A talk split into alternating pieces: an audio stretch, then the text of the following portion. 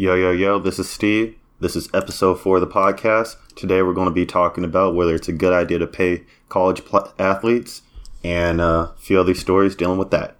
Uh, different projects, and, you know, without further ado, let's play the intro.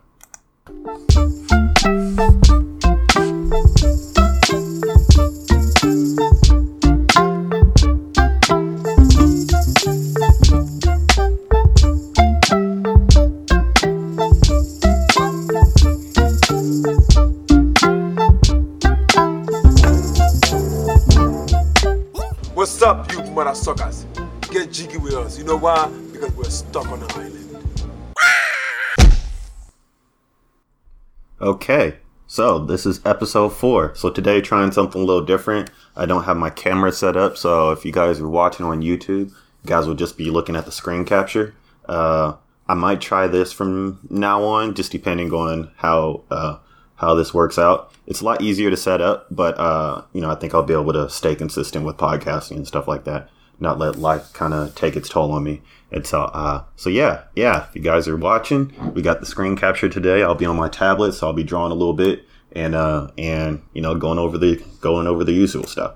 So, yeah, you know, um, today I want to talk about scholarships, scholarships, degrees, college athlete stuff. Um, for those that don't know, I play football at um, the University of Hawaii, and I was there for three years. Uh, I, I played football there for three years, but I ended up um, uh, quitting the team, having my second hip surgery, and then uh, transferring to a different school. As I like kind of think about it, it doesn't really sound like. Uh, I mean, the way the way I describe it, it, it you know, I I transferred, but I also got my degree, and so I ended up just going to another school. You know, so I was I was there for what, like four years. I was there for four years in undergrad, and then, uh, but I was only there for three three years as a football player.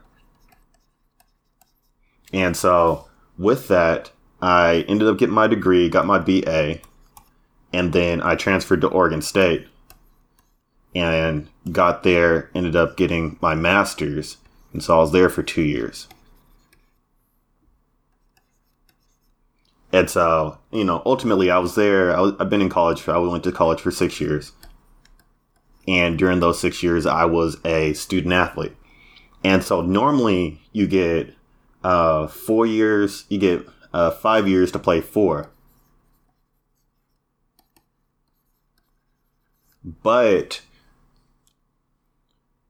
you know, and that that includes like a a a, a medical or a red shirt year, and then you get uh and then you get four to play for. Uh, some people do like a like five and a half years, and that's just uh, with a gray shirt year. And that gray shirt year allows you to uh, come in in the spring, and so instead of starting in the fall, you come in the spring and then you have the opportunity to do a redshirt year, and then the four to play four.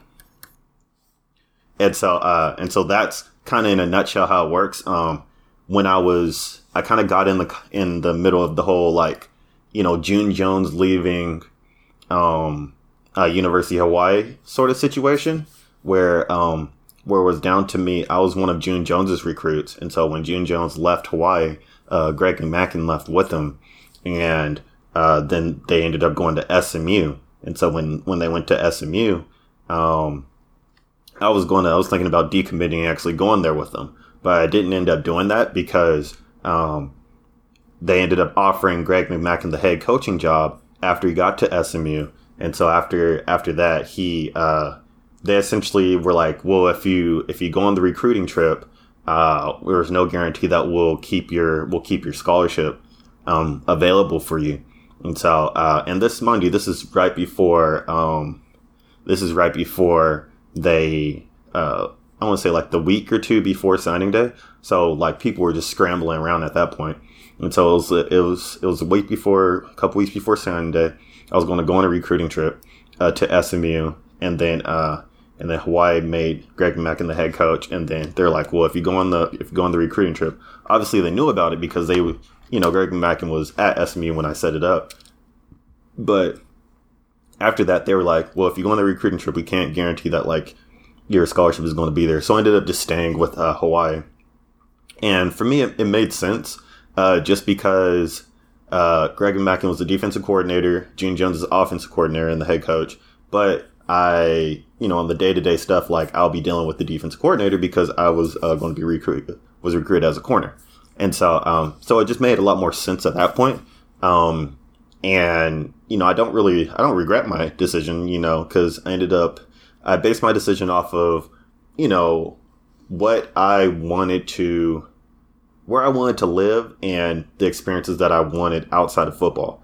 And so, uh, and so I ended up making my football decision based off of the stuff that like didn't relate to football, but more related to real life in terms of like if I did get injured and I wasn't able to play again, would I rather be in Texas or would I rather be in Hawaii?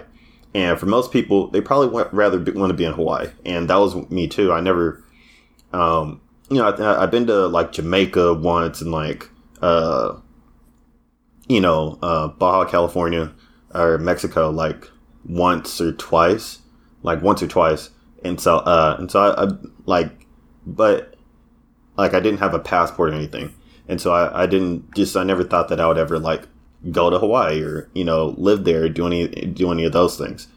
Uh, just coming from uh, Sacramento, and you know people just don't really do that very often, and so uh, at least not where I'm from, and so uh, and so it was just it was just one of those things, and so uh, and so I ended up making that decision. Um, went there, enjoyed it. And like when I describe it, it, it's it's more of like I always say, you know, I enjoyed it the first month there and then the like the last month there. And part of it's true. It's kind of a blur, but like you know, the experience of living in Hawaii is uh, it's just a, it's an interesting experience, you know. And you know, I ended up getting injured, and so I got injured. I tore my hip flexor, or like I tore like my labrum and stuff. And uh, I would say I tore like my hip flexor, my labrum the end of my freshman my freshman year, so end of my redshirt freshman year, and so uh, so I got there in 2008, and then I ended up like going through as a redshirt, and then came to spring 2009, and at the end of that I got injured, and so I ended up going through the summer with that pain and uh, they're like, oh yeah, you know, like it's it you just got to rehab it and stuff like that. And so I ended up having to get like two or three,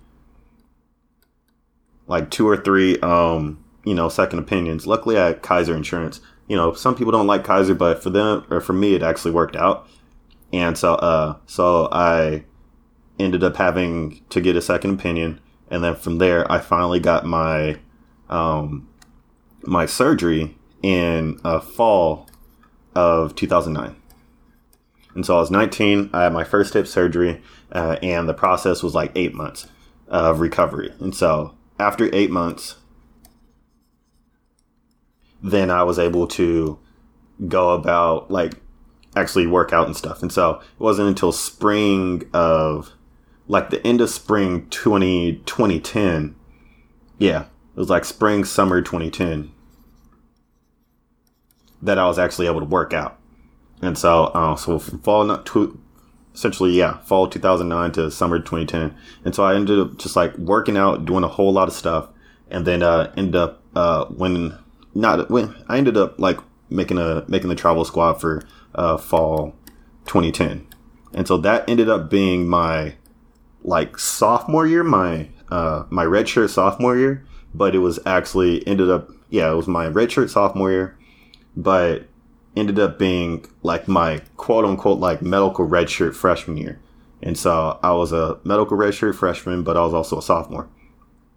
And and then on top of that, like in school, I was a junior. And so it was like this weird sort of dynamic where I was like a junior in school.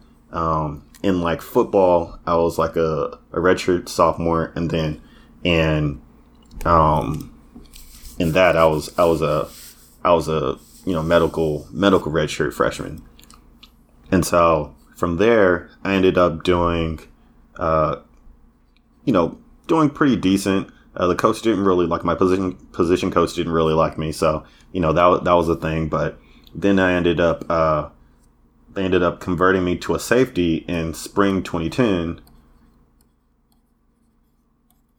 and then I you know I had to go through those things. I go through a lot of go through a lot of adversity. You know, learning a new position, dealing with kind of the bureaucracy of of all that. And so after that, uh, we made it to spring, uh, fall 20, was it? Yeah, it was spring 2011. Yeah. And then, uh, and then summer, and then, uh, fall 2011, uh, you know, I ended up having my second hip surgery. And so I ended up having that one, and that's when I uh, quit the team. And so from there, that was that was my that was my experience at Hawaii.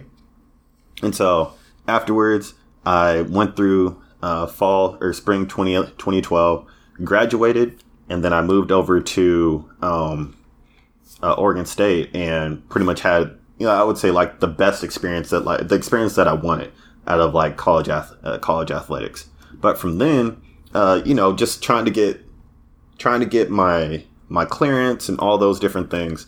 Uh, you kind of went over like I went through all that stuff, and as you know, I started going into uh, the creative arts and I started trying to do a whole bunch of different things to the point where, um, you know, I, I, I was a non traditional student athlete, non traditional student athlete.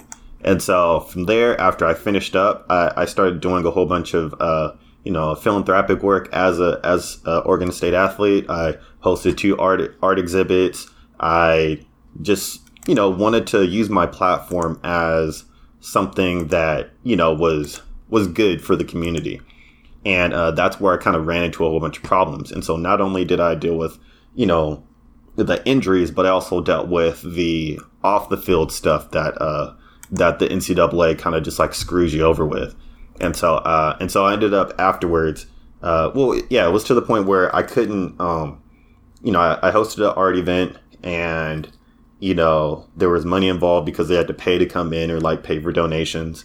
And uh, a lot of the pros, like pretty much all the proceeds, I didn't make any money off of it. Um, all the proceeds were uh, going to the Boys and Girls, the Boys and Girls Club and the American Heart Association, as well as the um, like a local a local homeless shelter for uh, winter clothing and stuff like that. So the goal is to make like whole bunches a whole bunch of um, donations of art and, and money and clothing to them so that uh, so that I could endure those harsh winters uh, in Oregon. You know, because it gets really really cold and it was snowing and stuff like that. And the problem was that uh, the NCAA didn't want me to like see or touch the money. So anything dealing with money, I literally had to go into another room. Uh, even though I was hosting the event, if there were any transactions made, I could actually lose my eligibility. And so I was like, what the heck? Like, what like this is this is crazy you know i'm trying to do some good and then like you know at the end of the day like i might lose my eligibility because i'm because uh, there's people that are you know trying to help me financially with the cause um, and so from there i ended up uh, writing my thesis on on kind of like my experiences. And and then you, realize that like you know money is always a big thing. And it's not even like the the like that people were that athletes are being greedy. It's just that there's a bureaucracy on, you know, like who who can do what with the with the platform that they have, and so it's it becomes more of a more of an issue of free will and uh, freedom of choice, and you know, an open market opposed to, um, you know, trying to take advantage of the system. You know, and and I always parallel this to you know when people talk about like food stamps and you know, government assistance. It's like they're trying to like screw the system over when they should just be grateful that they have what they have. And it's like, no, that's not really the case because there's a lot of things that are being sacrificed. And, you know, it, it's a, it's a, it's a touchy topic, especially when you come into like creative arts and, you know, people that are creating content nowadays, you know, us being millennials, you know, are creating content. We have our social media followings. We have all these things. But if we weren't a student, we'll be able to, uh, would able to would be able to work on these things. You know, you're looking at people that have a platform and they have like a hundred thousand followers and they're in college and they like to do art or they like to do video games. and they have people that want to be in part of that stuff. You know, in terms of merchandise, T-shirts, like stickers, signing stuff,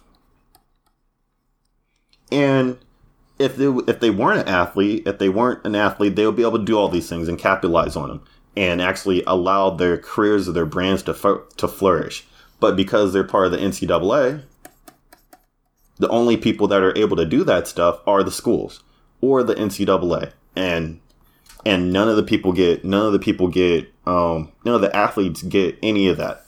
You know, they get books and stuff like that. And for people that don't know, like the NCAA scholarship only it only covers the cost of room and board. Like it only covers the cost of room and board and um and just regular uh like school books and stuff. They don't count uh, the cost of you know miscellaneous expenses. You know, and so if you know you need to get a computer, if you need to get certain things to actually like live comfortably, they won't take that into consideration in the scholarship. The miscellaneous stuff that also goes into it. So you get the bare minimum in your scholarship, you know, and so, you know, it's like if you like to eat a certain type of food, if you like to do certain types of things, they don't really support you in that way. And so, uh, and so it becomes more of like well being for, you know, a student. A student athlete, well being, they don't cover those costs of well being. So you have to sub- subsidize that. For me, uh, I was fortunate to have, you know, my dad help me out a little bit. I ended up taking out loans. And so, you know, the joy of not leaving with debt, I, I wasn't fortunate enough, fortunate enough to have that. Um, just because even though I was on a full scholarship. And so, uh, so those things kind of just like they, they matter. And so afterwards, I ended up writing a, uh, writing my master's thesis, writing my first book. And then, um, then I got, then I got involved with, uh, the business of amateurs and the business of amateurs. It's a, it ended up being like a study or, um, a Kickstarter project that was a documentary that got picked up by you know a whole bunch of places, uh, Amazon, um, you know Hulu, stuff like that, and it explores all the different trials and tribulations of the business of college athletics. So the summary is: uh, the NCAA is the face for uh, college athletics, and it generates billions of dollars every year for the top universities in the United States. This is the first documentary that challenges the, the NCAA from the perspective of former student athletes director uh, Bob DeMars, uh, a former USC football player, uh, interviewed former student athletes to find the problems and potential solutions regarding players' rights, and uh, and you know just dealing with them and uh, kind of putting the faces to a lot of the different things that were happening. You know, healthcare. Um, you know the opportunity to you know compete in the free market to pursue liberties that uh, that other students have and also not be ostracized without due process when things happen you know because you get all these different cases of you know people getting caught on like sexual harassment cases that you find out they didn't do any of that stuff and they lost their opportunities because um, there wasn't no due process and so um, and so you guys are interested, you guys could check out the movie. It's uh, the Business of Amateurs. Uh, it's on uh, Hulu. You could watch it on uh, you could watch it on Amazon. You could watch it on YouTube, and and then from there you kind of I had a I did another project called uh, Money in the Water, which is a you know uh, kind of like the intro to the to the documentary, and so I'll post the links to that as well. And that was uh that was kind of like a you know the the business you know, pretty much the whole thing, the whole the whole point in like two minutes and thirty seconds. And so from there, I also got involved in the college player, um, the National College College Players Association, which is uh, or College Athlete Players Association (CAPA), um, and they're an organization that uh, you know are working for the rights of student athletes, and so uh, for them, they're like uh, you know, they're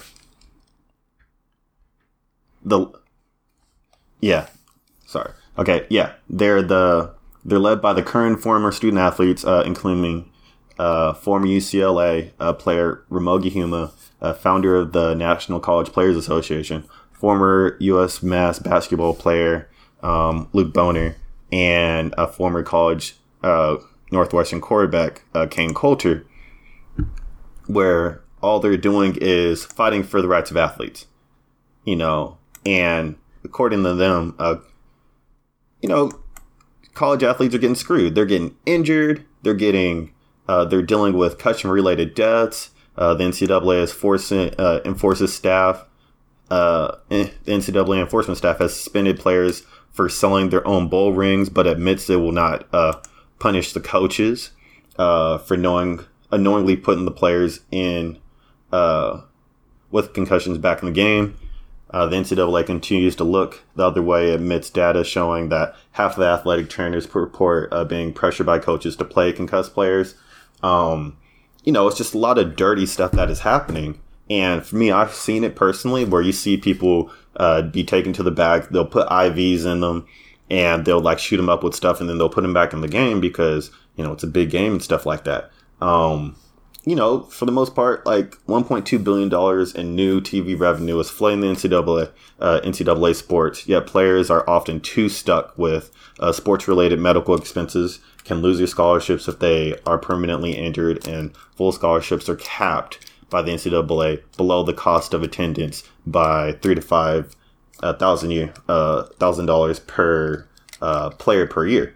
Uh, the data has shown that virtually all of the new athletic revenues generated over the last several decades has been spent on excessive salaries and luxury uh, athletic facilities, while college play college athletes are being denied basic protections. Uh, the NCAA sports has used false notions of amateurism as a as a guise to siphon revenue that would otherwise be used to protect the college athletes. And the NCAA policy policymakers are paid handsomely so that these systems don't change. And um, and what CAP is trying to do is they're trying to empower student athletes to uh, change the unjust rules and stuff. And the thing is, like, as much as I love, you know, Oregon State and I love all the things that they've done for me, you know, when I was getting involved with them and they were, you know, doing all these different changes, uh, I I reached out to the College Players Association, uh, mainly Kain, and we were trying to get something started. And then it came to the point where, you know, the people that I had uh, on campus helping me out, uh, they were inadvertently getting told not to get involved with uh, College Players Association, and uh, and particularly trying to organize students to get stuff done. Because in in Oregon, you know, uh, Oregon's a great place to for like labor laws and like they treat their employees. Everybody treats their employees good, and so having the opportunity to make student athletes employees, it allows for you to get these protections, get these uh, get these unions started, get all these things started. That way, if something d- bad does happen, you have somebody that's fighting on your behalf. But with uh, with Oregon State, they essentially were going to threaten people's jobs and their you know, their job stability essentially in order to um, in order to not uh, have this go forward.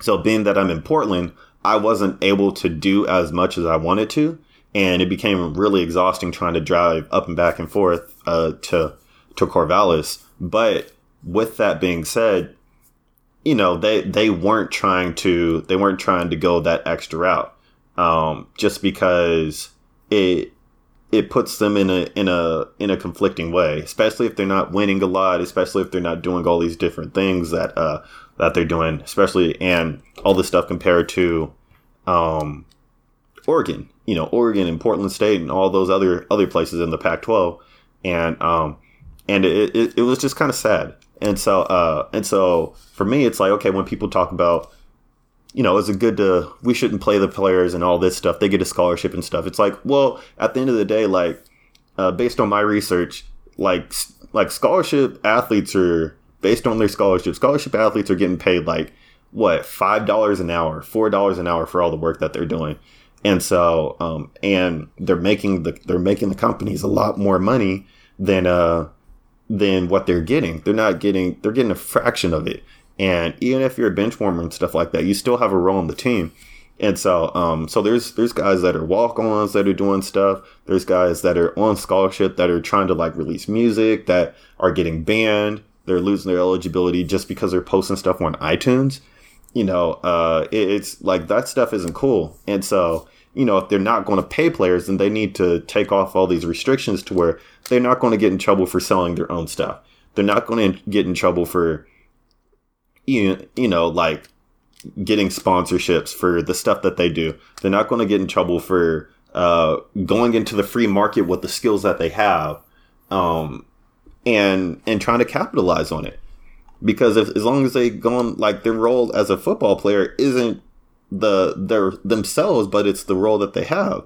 You know, if they play and they do well, cool. And if they and if they want to do some stuff afterwards and, and try to make a little bit of money afterwards, you know, sell some autographs and stuff, you know, cool. Not everybody's going to get paid thousands of dollars for an autograph, but also, you know, a regular student could sign an autograph or could have a social media following. And if you're going to treat them like, if you want them to be treated like regular students, actually treat them like regular students on both sides. don't have this, like, you know, weird pseudo, just trash, you know, like, just like things need to be a lot better. And so, uh, and so until things get a lot better, like I was probably not going to get any, you know, if things don't get a lot better, you know, something there's going to be there's going to be a breaking point because people are going to start speaking out a lot more, and and it's going to hit people's bottom dollar. It's going to hit people in the pockets a lot more.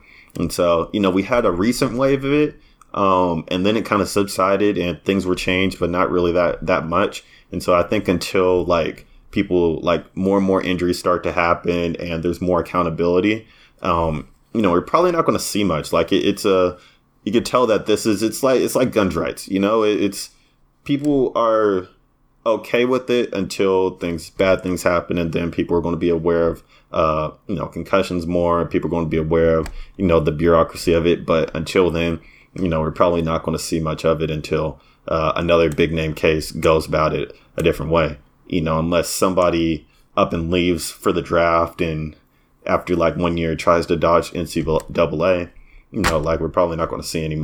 Like you just never know. You never know. And so, uh, so with that, that's my time. I will catch you guys on the flip side. I'll post. Uh, I'll post this. This is this? Uh, Wednesday, November fourteenth. Yeah, Wednesday, November fourteenth. So, uh, so I'm gonna post this up, post the links to it, and uh, I'll catch you guys on the flip side. So, adios.